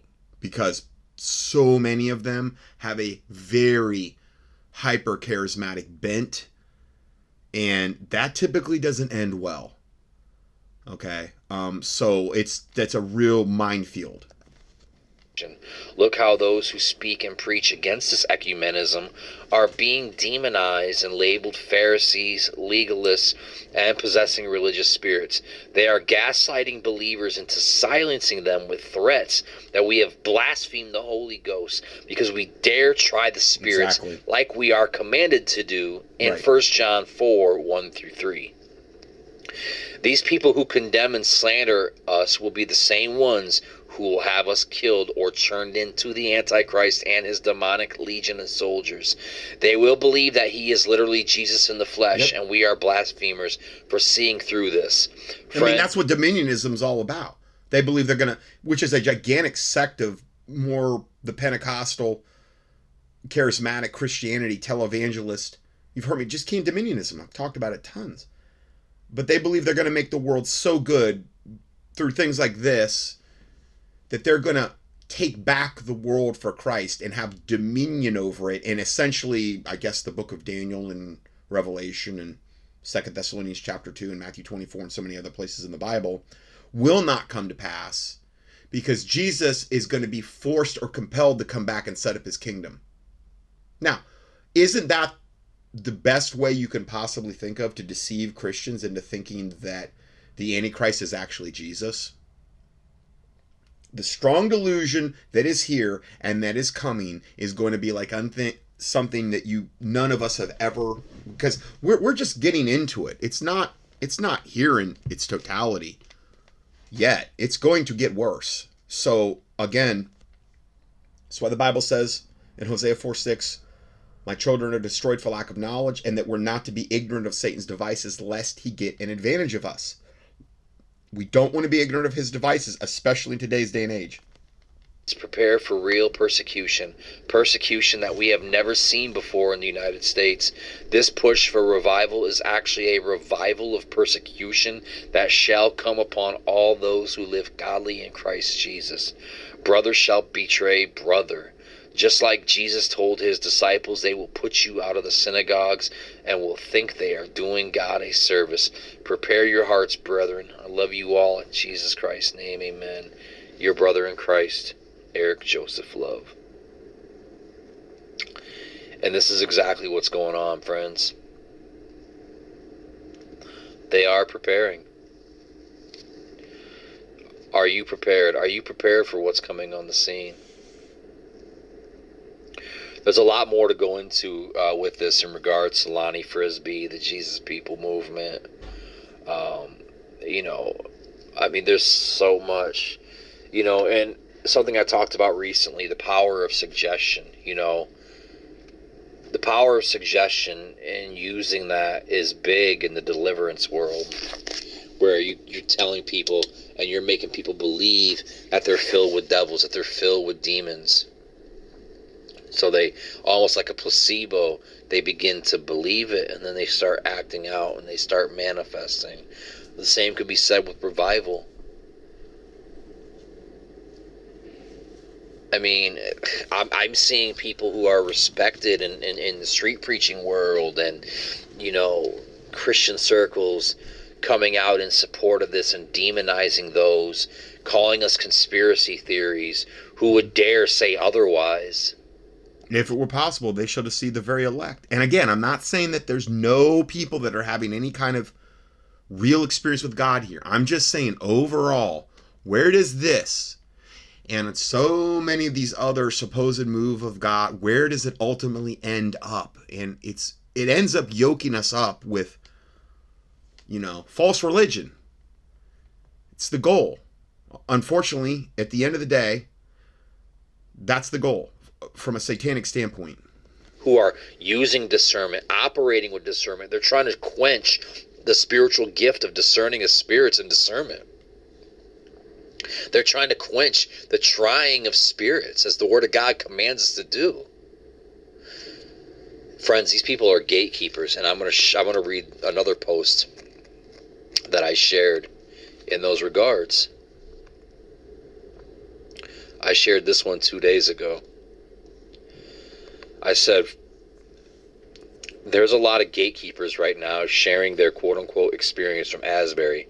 Funny, none of them are mentioning the fact they had established up to a year ago that Asbury will be holding the Collegiate Day of Prayer there February 23rd, 2023. Just one day after the university decides to end the revival. Hmm. I wonder why. Coincidence? I'll let you be the judge. Rick Warren is one of the main guests. Coincidence? I'll let you be the Come judge. on. Francis Chan is one of the main guests.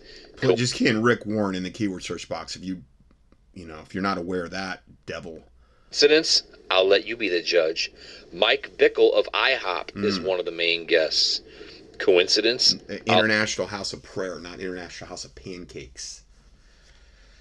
Anyway, that he's one of those dominion, uh, heavy dominionist type crowd. Okay, so again, we're getting all this cross pollination from all these different, really false ministers that are endorsing this.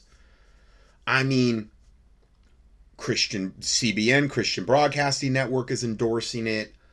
I mean, most of most of all the mainstream 501c3 mainstream religions and denominations are endorsing this and they're praising it. You've got local news reporters, uh, newscasts that are endorsing and praising this. If this was a true move of God, you would not have that. Mm-mm. They would say, oh, this is some kind of prejudicial um, and if it was a true move of God, meaning it would be it would look a whole lot different. I believe at the end of the day, you'd take out a, the leaven, okay, that I just described, and there's more to come, and um, it would be a totally different response. And that's another thing you need to consider about this. Look at who's endorsing it. Look at who has no problems Catholic Church doesn't have a problem with it either. That should that by itself should tell you a lot. Let you be the judge. Lou Engle of The Call and Azusa Now are one of the main endorsers. Hmm. Coincidence? I'll let you be the judge. Jesus and ministry partners. Jesus Culture, Bethel Church, is one of the main ministry partners. And they were singing at the revival, Asbury, they were singing Jesus Culture songs. Coincidence? I'll let you be the judge.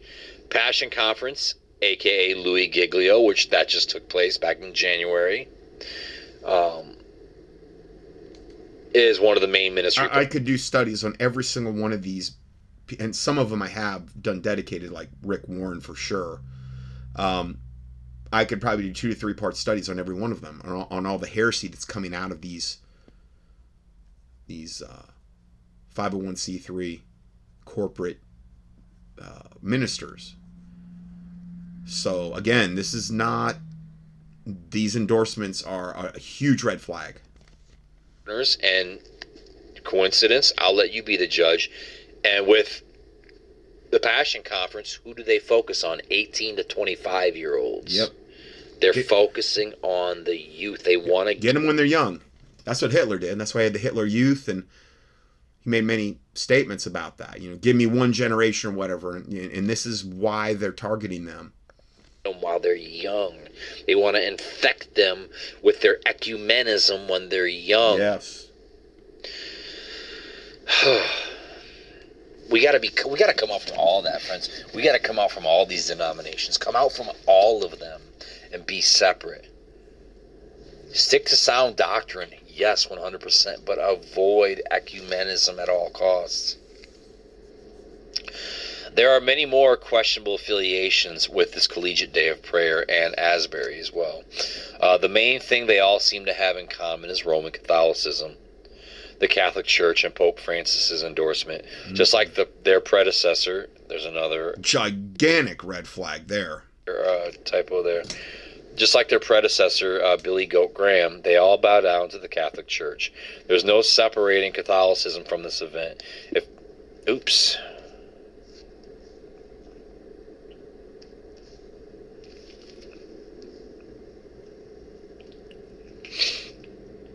There's no separating Catholicism from this event. If any pastor, preacher, street preacher, or Christian try to defend this movement but fails to mention any of this, they are either completely ignorant and or not doing their due diligence to research and try the spirits, or they are straight up gatekeepers for Rome and or Satan himself. All this is easily verifiable. You don't need to take a trip to Wilmore, Asbury to see this, and you don't. You don't. So he's got a picture here, and he said all the cards are being laid nicely. It's, it's a picture. Rick Warren is going to Asbury University in an effort to spread the revival to 20 million students on 4,300 college campuses. Yeah, and he's one of the main, main guys that's not only yoked up with Catholicism, and the Pope here's a picture of him shaking one of the Pope's hands, but also for was was the self-proclaimed um, originator of the term Chrislam. Just getting Chrislam, which is a combination of Christianity and Islam, which is an abomination. I've reported on this many times, and he's very, very proud that, that, that he has brought that into the world. That that you know soul damning amalgamation of Islam and Christianity, which are totally true Christianity is totally 100% polar opposite of that Islamic devil death cult. But this again, these endorsements are all I would really need to see is this, this part. The endorsements alone, not not to mention all the other stuff we've already presented to you, plus the stuff we're going to present to you after this. I'm going to have to go to go into a part two just on this Asbury thing because I'm not going to be able to cover this in one part. I mean, all this is easily verifiable. So, yeah, what's the real reason they uh, shut down the revival yesterday? Oh, because Rick Warren and Francis Chan and Mike Bickle are going to be in town, right? Rick Warren, isn't he the guy trying to uh, create what's called Chrislam? Yeah. Merging the Christian faith and Islam together. Mhm. And who is the mom of Islam? Oh, yeah, Catholicism is. That's right. Mm, that's true. Chick has a comic book on that subject. This might be called The Last Crusader or something. If you go to chick.com, C H I C K.com, they're the ones that put out the tracks. They've got a comic book series that actually goes into how Catholicism created Islam. And the chickens are coming home to roost, is what it is what's really happening with all this. Look who he's shaking hands with. All right, guys. Um, I love you guys. God bless you. And there will be more to come. In Jesus' name we pray. Amen. Okay, so let's go further. Now, I've done uh, just, I threw these in here. Um, one of my teachings is a part one and two, and it's entitled Exposing Christ Mass or Christmas. Um, Catholicism, the Pope, the Catholic Mary, the Queen of Heaven, and the Coming One World Religion, part one and two. Now, the table of contents for that, well, the first one is the shocking true meaning of Christ Mass or Christmas, and then the Pope's new evangel- evangelization program centered around Marian, Mary apparitions, and then Bishop Ricken, Greg Laurie, Chuck Smith, Calvary Chapel, and the Ascended Master Mary, how they're all related. And again, we just talked about Greg Laurie and Chuck Smith. And again, all of these tentacles reaching out and tying tying each other back together, you know, with all these different 501c3 denominations and stuff. That's what we're dealing with here. And then also, I did a teaching, and it's a multi multi part teaching, but it was called Hidden Luciferians in American Culture Politics, Academia, and in the Christian Community. And I think I talked about Greg Laurie in part one, and I give you that part. But if you just key in Hidden Luciferians at contendingfortruth.com, you'll find the whole multi part teaching. Now, um, listener, longtime listener Mary emailed me this um, actually yesterday, and it's her comment about the movie The Jesus Revolution. This is the movie by, uh, I believe, the Greg Laurie thing. Um, the movie The Jesus Revolution just came around the time the Asbury revival deal is going on. Now, it takes a year to a few years to make a full movie. Um, I mean, they got Kelsey Grammer as playing like the main preacher, and I mean, it's you know, it's for a supposed Christian movie. It's probably one of the more bigger budget. It looks like. Uh, how the timing of all this is going on is very suspect, which Eric just brought up there. Also, it is claimed that there's another revival in Asbury in 1975. I think there's been a succession of so-called revivals there. I called Greg Laurie promoting the movie with the guy who is the star in the movie. Oh, I saw Greg Laurie's promoting the movie with the guy who's the star in the movie, probably Kelsey Grammer. He was wearing a T-shirt that was a knockoff of one of the original Jesus movement hippie Jesus movement T-shirts from probably the 70s.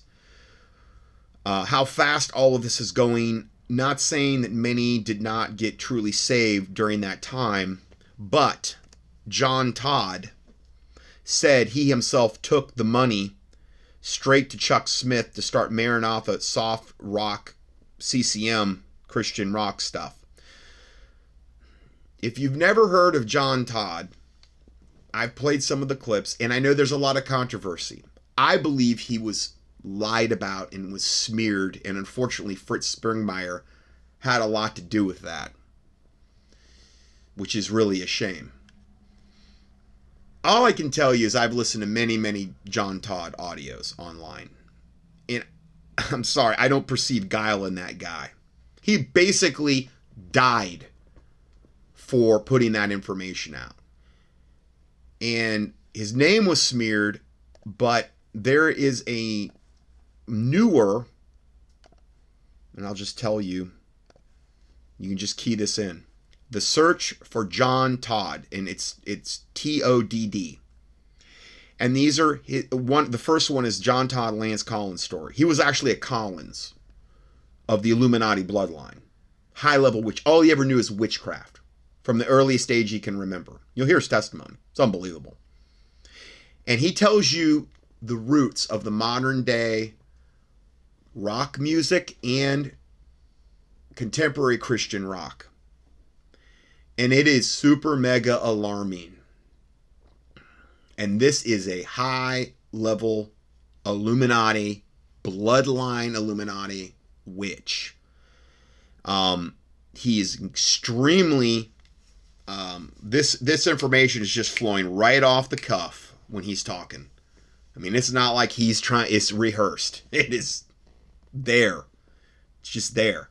And the first one is John Todd Lance Collins' story: betrayal, abandonment, hurt. Um, let me just see what the last part is, and crossing over. And then all of these other ones are John Todd, Tape M, Tape L, Tape K. I haven't seen a collection like this in a long time. This site was only put up one year ago, so I don't know how long this will actually be up because they usually take this stuff down. It's called The Search for John Todd. You'll be able to find it on, you should be able to find it on YouTube, no problem. Okay, so that's all I can really say on that right now because I, I can't get into that subject. I have covered that before. But I would listen to the first one first and then um, go from there and pray about it. Anyway, Mary says John Todd said he himself took the money. Now, you got to understand, this was probably back in the early 60s or early 70s. He took the money straight to Chuck Smith one of the preachers that's mentioned in this Revolution movie, movie, okay, one of the main preachers, to start the Maranatha soft rock CCM, later to become hard rock, later on into Calvary Chapel. Now rock is almost in every church, meaning rock music. So much symbolism. Okay. Now, then, right on cue, and we've already kind of touched on this, this movie is also debuting the same time the Asbury revival is happening, or actually just now just shutting down, promoting Greg Laurie, Lonnie Frisbee, the guy that was with the Jesus movement head and died of AIDS, openly gay, and then Pastor Chuck Smith, who we just mentioned, where John Todd said he himself took the, the money. Um, and I, I think it was money, yeah, money from the Illuminati straight to Chuck Smith to actually start the Maranatha soft rock contemporary Christian music. They knew that was a way they could infiltrate Christianity. Okay. So it's called Jesus Revolution, just debuted, has Kelsey Grammer from um no, that movie. He used to play in a sitcom for long, long time. Anyway, you you if you see him, you'll recognize him. Kelsey Grammer, Joel Courtney. Um, my listener warning. Now, this is a long-time listener who made a video about this. The movie called The Jesus Revolution Exposed, Lonnie Frisbee and Chuck Smith. Now, I can't, it's like 50 some minutes, I think. It's pretty long. I can't play it, but I give you the link for it. Now, you may, what you can do if you don't want to go to the PDF, you can just key in um, The Jesus Revolution Exposed. And if that doesn't bring it up, key in Lonnie Frisbee. That's that's a listener of mine that made this, and I'm promoting this um, forum. A comment under that video that I listened to, that I just gave you the link for from my listener, a comment under that video says this Thank you, brother. I came out of a homosexual lifestyle, and God totally transformed my life. I've been in the Word every day since 2017. See, I have a whole file on homosexuals, and a decent portion of it is are homosexuals that actually really got saved in the transformation that took place in their life and a lot of them are, are, a lot of them are happily married to women right now there's whole organizations out there i've mentioned this before i mean god said i am the lord the god of all flesh is there anything too hard for me because you could say no gay people can't get saved. They've been turned over to a reprobate mind. I don't believe. I, mean, yeah, they might have been turned over to a reprobate mind. It doesn't mean that God can't pull them out of that pit. He pulled me out of one. I mean, I wasn't. I'm thank God I've never had that inclination. But I mean, I mean, I know I deserve death and hell. You know, um, who am I to say that God can't convert a gay person? Am I am I here to limit God? No, I'm not. And I 100. I got listeners that that are ex-gay that affirm what I'm telling you. I've played their videos before, I, and again, I got a whole file where I kind of compiled all this stuff. So praise the Lord, man. I don't go to church because of how far from God's word they are. Yeah, I understand that. Thank you so much. I often pray for increased discernment in this movie and um this movie and oh, I, get, I think the movie The Chosen are no good. I can tell you you are in the word and the fruits of the spirit Galatians 5. I believe Matthew 24 is so instrumental. Yeah, it is. First thing Jesus said to look out for in the end times is deception. Yep, he sure did. Many of these pastors are false teachers. The problem is, is they aren't in the Word. Well, the problem is, is beyond that. The problem is, especially the high level ones, they're Luciferians. They're closet Luciferians put there in place by design, just like John Todd used to pay off Chuck Smith. Okay, and the guy with the Crystal Cathedral. John Todd was was over a whole region of Christian churches where he was giving them their marching order. He controlled them. I'm sure he's making payoffs to them. And they were meant to lead you astray.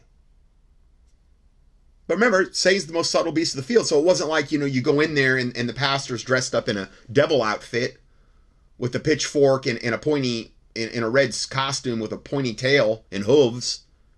He's going to appear like the next, next best thing since sliced bread. And he's going to typically tickle your ears. And maybe maybe you'll get some good biblical preaching in these types of churches. It's not to say that you're not going to ever but there's probably so much leaven ultimately in the doctrine. At bare minimum you may just stay a baby christian your whole life. You know and maybe a lot worse will be the outcome. I don't know.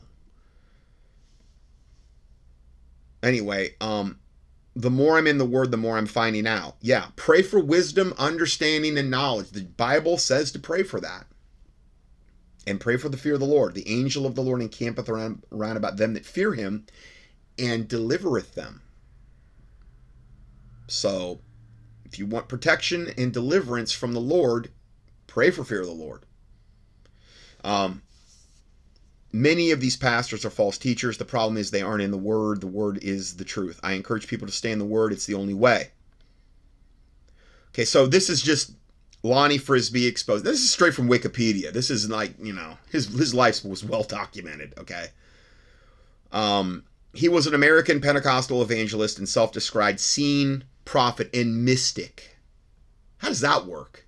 He's a mystic? Like you think of very occult terms when somebody calls himself a mystic. Okay, but in the late 60s and into the 70s. So mysticism defined is known as becoming one with God or the absolute.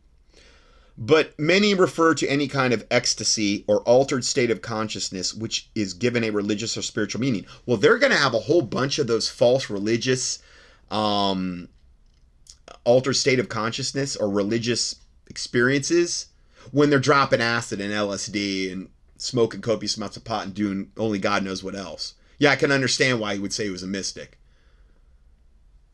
Okay, so anyway, um, despite of the possibility, despite or because of his hippie appearance and being a man who says he struggled with homosexuality, I mean, totally was not a mystery. He had notable success as a minister and evangelist, especially in the signs and wonder and faith movement of the 1970s and 80s. Oh, okay. Frisbee was a key figure in the Jesus movement, and eyewitness accounts of his ministry documented in 2007 Emmy nominated film Frisbee, The Life and Death of a Hippie Preacher, explain how Frisbee became a charismatic spark, igniting the rise of Chuck Smith, the one that John Todd was giving money to to help start Maranatha and then CCM. Christian contemporary music, mm, and Calvary Chapel and the Vineyard Movement. He was the spark igniting the rise of Chuck Smith's Calvary Chapel and the Vineyard Movement, two worldwide denominations among the largest evangelical denominations to emerge in the last 30 years. Remember, if the foundations be destroyed, what can the righteous do? If the foundation was corrupt from the beginning, how can we expect? I'm not saying no good fruit can come, but how do we expect really good quality fruit? Well, you wouldn't. it was said that he was not one of the hippie preachers. It was said that he was not one of the hippie preachers there was just one, and evidently, I guess that was him. The term power evangelism come from comes from Frisbee's ministry. Um, I always wondered if he like endorsed or also invented the frisbee, you know, that you throw around because I mean I would imagine endorsements were as prevalent as back then. But I mean, you know, this guy could have really made a mint, like a hippie frisbee, maybe, you know, kind of appeal to the the hippies. They could throw it back and forth while they're getting high and dropping acid and stuff in the park or where whatever concert they're at. You know, I don't know. Sorry, a little irreverent there. Anyway, some of the his harshest critics for use of the Holy Spirit. Uh, and the gifts of the Spirit came from churches he helped found. He also influenced many prophetic evangelists, including Jonathan Land, Mark DuPont, Jill Austin, and others. Frisbee co founded the House of Miracles commune. Mm, boy, I bet you that was a real biblically correct place, and its main architect converting many. The House of Miracles grew into the series of 19 communal houses that later migrated to Oregon to form Shiloh Youth Re- Revival Centers, and the largest of the one of the longest lasting of the Jesus People communal groups. These are communes. These are like their own little pseudo Christian cults where they, they have you there and you're under their mind control and you're with them 24 7. You talk about oh, the greatest way to perpetuate bad doctrine, that's pretty much it. I mean, you seeing how this all ties together? These tentacles that started in different places, and, and only God knows what the fruit of all this has actually been? Because a seed always, if a seed grows, if it's a corrupt seed or a good seed, it's always going to obviously be much larger and produce more fruit than the original tiny seed. So then it goes, um, this goes on to say Jesus freaks or Jesus people, as they were often called, were documented in the media, including the Kathryn Kuhlman. Now you talk, you've heard me talk a lot. Just kidding, Kathryn Kuhlman. Just kidding, Kuhlman. K U H L M A N. I've done teachings on her very recently. Was was really Benny Hinn's um, main mentor slash idol. Literally went to her grave after she died to vampirize the Holy Ghost anointing that he said he felt coming off the grave. I think he did that with Aimee Semple McPherson as well. I mean, women preachers, totally biblically out of line, that were in the signs and wonders Pentecostal charismatic movement coming into, you know, 50s, 60s, 70s. Kathryn Kuhlman was flat out creepy. I mean, we're talking guaranteed, just like Benny Hinn, high level Luciferian Satanist, closet witch Luciferian. Okay.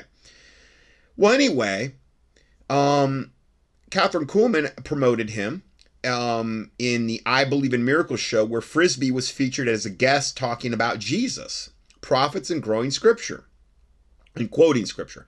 By 1971, the Jesus movement had broken in in the media with major media outlets such as Life, Newsweek, Rolling Stone covering it.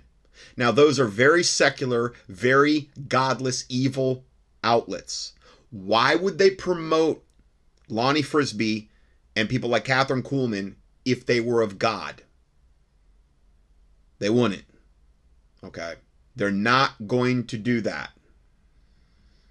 And they had no problem promoting Kathryn Kuhlman, Lonnie Frisbee, and Billy Graham and those types of people. Billy Graham was totally pointing people, everybody that he was coming there back to the Catholic Church. Just came Billy Graham, done a lot of teachings on him. 33rd degree Freemason, well known. He was even on the Louisiana uh, Freemason website until people got wind of it, and then they took it down. But there are mirror sites that were that still exist where it documents it. Uh, it might be in my uh, my PDF for that teaching. Anyway, um, it was also in 1971 that Frisbee and Smith parted ways because of their theological difference had become too great. Frisbee announced that he would leave California altogether and go to a movement in Florida led by Derek Prince, who you've heard me mention before, and Bob Mumford, which taught a pyramid shepherding style leadership and was later coined as the shepherding movement. Okay. Frisbee functioned both as an evangelical leader, also privately socialized as a gay man before and during his evangelism career.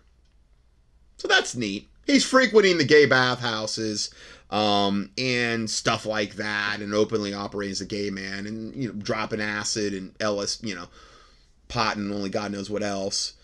And um, you know, hey, it's okay because I'm a hippie preacher and I'm in the Jesus movement and you know, it's all all right. Lonnie was fired by John Wimber, rejected and ostracized for being gay, and then died of AIDS in 1993 at the age of 43. Now, there's another article which talks about this that I give you the link to, and it's called Another Spirit or the Holy Spirit. And I give you the link to that here in the PDF. Now, here is an interesting thing. Here's a 1960s interview of David Wilkerson of, I think, the Cross and the Switchblade fame, um, Times Square Church. He, he passed away not too long ago. David Wilkerson debates the original Jesus people. The Jesus people movement got its start from an evangelical coffee house in Haight Ashbury. That's weird. The last name As- Asbury is the same as the college where they're having this revival. Of course, I think we've disproved that if if anything, if there's any revival to it, it's a very, very leavened ecumenical revival that's not going to end in a good place. Isn't it weird that the Jesus People movement got its start from an evangelical coffee house in one of the most wicked parts of San Francisco called the Haight Ashbury, and it's Asbury is the same as the college. Yeah, it's the exact same spelling. Haight Asbury is the exact that the word Asbury is the exact same spelling of the Asbury College, and isn't that weird? And how this Jesus people movement, as we've kind of demonstrated, is connected in with this. Hmm, weird stuff. Now, um, uh, I'm gonna, I'm not gonna be able to get this done without going over on time. So I'm gonna, I'm gonna start this here, and I'm just gonna kind of re- reiterate this, and and we will go to part two. I, I hope I can get this next part done, but it's just so much material to cover. But I, I wanted to do this the right way really, really, really dot the I's and cross the T's regarding this subject because there's a, so much debate in Christianity about this. I wanted to present a case that is as close to airtight as I can present. So I'm going to go to part two now, and we're going to cover this David Wilkerson interview. God bless you. See you in part two.